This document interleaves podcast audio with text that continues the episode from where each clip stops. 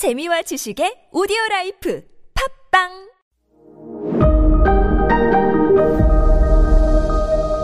네, 여러분 안녕하십니까. 역사 스토리텔러 썬킴 인사드리겠습니다. 징, 징, 징기스칸! 이라는 독일 가수 아시나요? 아시는 분들은 정말 1년에 건강검진 한 번은 꼭 하세요.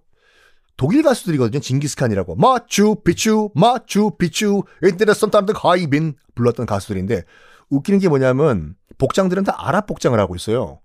징기스칸은 몽골족인데 몽골족 인데 아랍 복장을 한 독일 가수들이 영어로 노래를 불러요.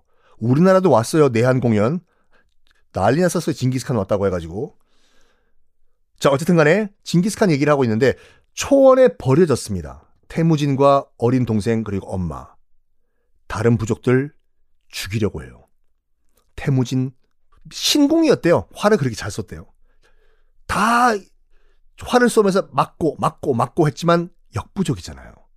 그래서 엄마가 얘기해요. 태무진 보고. 지금 목표는 너다. 너 혼자 도망가라. 우리 엄마와 어린 동생은 내가 돌볼 테니까 너 혼자 도망가. 살아라. 도망가.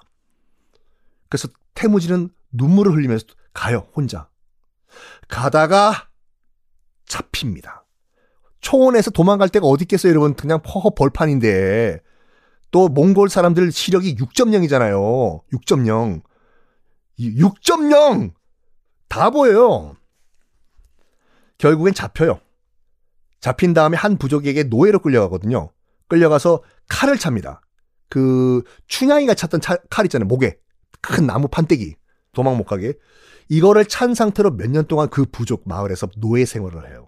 못 하겠어요. 태무진이 도저히 탈출을 시도합니다. 목에 칼 차고 뛰어요. 당연히 추격대가 따라왔겠지요. 추격대가 뒤에서 따라오니까 추격대가 어쩔 수 없이 냇가에 몸을 던져요. 풍덩. 안 깔아앉아. 왜? 나무로 된 칼을 차고 있잖아요. 이게 부력 때문에 몸이 안, 목이 안 들어가는 거예요. 물속으로. 둥둥 떠 있는 거예요. 목은 강물 위로 나와 있고. 난 진짜 여기가 마지막이구나. 태무진 여기서 죽는다. 했는데, 했는데, 추격대가 두리번 두리번 거리다가 추격대 맨 뒤에 있는 남자와 눈이 딱 마주쳤네. 태무진, 난 죽었다. 그런데 맨 뒤에 있던 남자가 태무진을 봤음에도 불구하고 못 본 채 하는 거예요. 여기 없나 보다. 자, 다른 데로 이동하자. 이동을 해요. 여기서 정말 큰 사람이 될 걸 느낀 게 뭐냐면 일반 사람은 다른 데로 그냥 도망갔을걸요, 태무진. 태무진은 어떤 결정을 내냐면 다시 적진 마을로 들어가요. 그리고 자기를 봤음에도 못 본 척했던 그 사람 치라운이라는 이름을 갖고 있는 사람인데 그 집에 개를 그 텐트에 들어가요. 깜짝 놀랐겠죠. 야, 너 여기 무슨 왜 들어와? 내가 못본 척했으면 그냥 도망갈 것이지 여기 왜 들어와? 태무진은 정말 용감한 말을 했어요. 그 치라운이라는 사람에게 아저씨 이왕 살려주신 거 끝까지 살려주십시오. 나 이 목에 찬 칼 풀어주시고 말 한 마리 빌려주십시오. 들어줍니다. 치라운은. 나중에 얘기지만 이 치라운이 징기스칸이 몽골 대제국을 세웠을 때 대장군이 돼요. 유럽 정벌 같이 가요. 치라운. 도망을 나와가지고 다시 이제 그 가족과 재회를 해요. 태무진이. 그런 다음에 뭘 하냐면은, 어, 슬슬 새를 키우는데 다른 부족이 의지를 하러 갔어요. 제발 우리 좀, 우리 태무진과 우리 가족들 좀 먹여 살려 주십시오. 의탁을 해요. 그 당시는 어떤 상황이었냐면 다른 부족이, 강한 부족이 쳐들어와요. 지금 그 태무진이 의탁을 하고 있는 B라는 부족을 강한 A라는 부족이 치고 들어와서 A가 몰살 당해. 그러면은 태무진은 A라는 강한 부족이 가도 할 말이 없어요. 왜? 우리 살아야 되니까. B 부족은 욕을 못 해요. 가라. 더 강한 쪽으로 가라. 근데 태무진은 떠나지 않습니다. 붙어 있어요. 그 B 부족은 이렇게 얘기한 거죠. 가라. 배신했다고 생각하지 않겠다. 가서 너희들이라도 살아라. 했는데 태무진이 뭐라고 얘기했냐면 저는 싫습니다. 가지 않겠습니다. 저를 받아주신 이 은혜 어떻게 제가 배신합니까? 죽어도 전 여기서 죽겠습니다. 이런 말을 애, 어린애가 해요. 이러니까 점점점 초원에서 소문이 난 거예요. 태무진이란 아이는 의리로 살고 의리로 죽는다. 점점점 태무진이 있는 쪽으로 사람이 붙습니다. 새가 불려져요. 그래서 한 2만 명의 전사들이 태무진 휘하로 들어옵니다. 당시 어떤 그또 어, 일을 했냐면 강한 부족이 들어서 제발 제발 제 복수를 좀 해주십시오. 누가 우리 아버지를 죽였습니다. 그 부탁하면은 복수를 해주는 게 관행이었어요. 내가 그만큼 세다는 걸 보여주기 위해서 복수를 해주면 정말 은혜를 갚아, 갚아준 거기 때문에 여기 또 바짝 붙고 태무지는 이런 말을 해요. 내 밑에 들어오면 너희들을 내가 보호해주겠다. 하지만 사사로운 복수는 내가 하지 않겠다. 딱 선을 거요. 거기에 또 감동한 거예요. 와, 전 된 사람이다.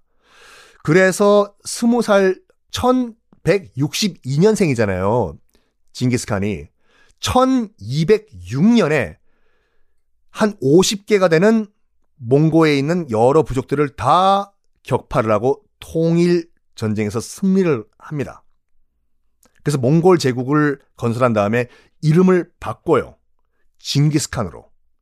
징기스칸은 무슨 뜻이냐면요. 칸은 왕이란 말이고 징기스는 음 위대한 이런 뜻이거든요. 즉 태무진이 아니라 지금부터 나는 위대한 왕이다. 징기스칸이 탄생하는 순간이었습니다. 그리고 징기스칸은 나중에 이런 말을 남기죠.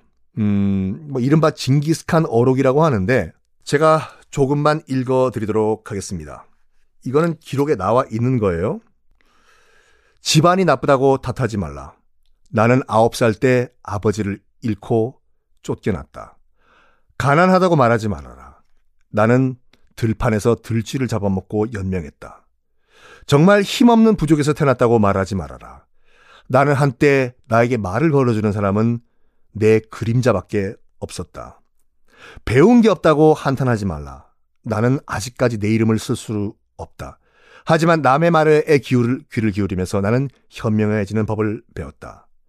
너무 막막하다고 포기해야 되겠다고 말하지 말아라. 나는 뺨에 화살을 맞고 목에 화살을 맞고 죽다가도 살아났다. 모든 두려움, 모든 걱정, 모든 근심, 이것들은 다 여러분 가슴 속에 있는 여러분의 적들이다. 나는 내 안에 있던 이런 두려움, 걱정, 근심, 내 안에 있던 거추장스러운 이 내 안의 적들을 다 극복하고 그 극복한 순간 나는 징기스칸이 되었다. 라는 명언을 남겼는데 그 화살 뚫려 목에 맞았다고 한 거 진짜로 있었던 일이거든요. 그러니까 징기스칸이 정말 죽다 살아난 적이 한 번 있었어요. 그 정벌 전쟁에 나갔을 때 상대편 궁수가 쏜 화살이 목을 관통한 거예요. 살짝 경동맥은 빗겨나간 것 같아. 경동맥 맞으면 죽죠. 근데 정말 피를 철철 흘리면서 정말 죽다 살아났다고 해요. 이 징기스칸이. 그래서 나중에 치료한 다음에 몇 달 후에 이제 회복을 한 다음에 그 부족을 찾아가요. 자기한테 활 쏘았던 그 부족을 찾아가서 뭐라고 얘기했냐면 여기가 일반인들과 정말 위대한 영웅이 다른 게 뭐냐. 징기스칸이 뭐라고 했냐면 몇 달 전에 몇 달 전에 내 말한테 활 쏜 사람 손들어봐. 나한테가 아니라 내 말한테 손들어봐. 그랬더니 한 어, 병사가 손을 번쩍 들어요. 내가 쐈다. 하지만 나는 네 말을 쏜 게 아니라 난 널 쐈다. 네가 내 화살 막는 거 똑똑히 봤다. 보통 사람들 같으면은 네가 나 쐈어? 아이고 저거 저야 야쟤 죽여. 이래야 될 건데 그 패기가 너무 마음에 드는 거예요. 징기스칸은 그 서양에서는 굉장히 악마로 묘사가 됐는데 징기스칸은 굉장히 위대한 인물이었어요. 서양사에서는요 다 박살내버리고 뭐 저희 서유럽이 박살났잖아요. 그것 때문에 괴물 악마로 묘사하는데 징기스칸은 위대한 사람이었어요. 절대 차별 안 했어요. 실력만 있으면 누구나 다 등용을 했어요. 심지어는 기록을 보면 영국인도 감동을 해가지고 영국인 몽골 병사도 있었거든요. 그래가지고 어 이제 몽골군이 쳐들어갔을 때 유럽을 이제 몽골 병사 몇 명이 포로로 잡혔어요. 근데 몽골 복장을 하고 있는데 금발에 파란 눈이 하나 있는 거야. Hey, where are you from? 몽골 병사한테 물어봤더니 I'm from England. 영국에서 왔다. 그러니까 피부 색깔 다 필요 없이 실력만 있으면 다 기용을 했습니다. 이 병사 마음에 드는 거예요. 이 패기가. 그래가지고 죽이기는커녕 자기가 갖고 있는 그 말 중에서 가장 좋은 말을 선물로 줘요. 이 병사 이름이 제베라는 병사였는데 선물로 줍니다. 내가 그 패기가 마음에 든다. 이 말, 내가 너한테 선물로 준다. 했더니 감사합니다가 아니라 이 제베라는 그런 병사가 이 말 타고 자기 원 부족이 있는 마을로 도망가 버리는 거예요. 거기에 또 징기스칸이 감동한 거예요. 왜냐? 말 줬다고 해서 바로 나한테 충성을 다하겠습니다. 이렇게 했다고 하면 얘는 언젠가는 날 또 배반할 인물이다. 말 한 마리 넘어간 거잖아요. 근데 끝까지 자기 돌아간 거지 않습니까? 그래서 징기스칸은 나중 일이지만 이 제베라는 이런 인물 삼고 초려 정말로 내 밑으로 들어와라 내 밑으로 들어와라 내 밑으로 들어와라 부탁을 해서 결국에는 이 마음을 사서 자기 사람으로 만듭니다.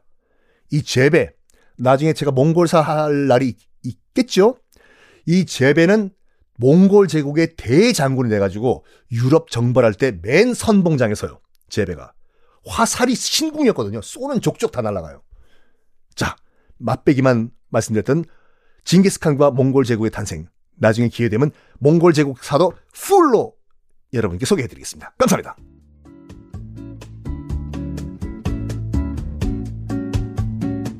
자, 여러분 드디어 썬킴의 세계사 완전 정복 단행본이 출간됐습니다. 공식적으로 나왔거든요. 아, 패권 전쟁으로 이해하는 역사의 흐름, 미국사와 러시아사가 담겨 있습니다. 자, 출간 기념으로 이벤트를 준비를 했습니다. 오디오 클립 팟빵 댓글로 참여하실 수가 있고요. 아, 썬킴의 세계사 완전 정복 책을 구매하신 후에 인증샷을 찰칵 찍어서 댓글과 함께 올려주시면 추첨을 통해서 10분께 제 사인, 아유 뭐 별거 아니지만 제 사인이 담긴 썬킴의 세계사 완전 정복 책을 드리겠습니다. 아, 당첨자는 8월 22일 월요일 팟빵과 오디오 클립 공지사항을 통해 알려드리겠습니다. 어, 추후 또 다른 이벤트로 찾아올 테니까 여러분들의 많은 관심 부탁드리고 썬킴의 세계사 완전 정복 단행본도 많은 사랑 부탁드리겠습니다. 감사합니다.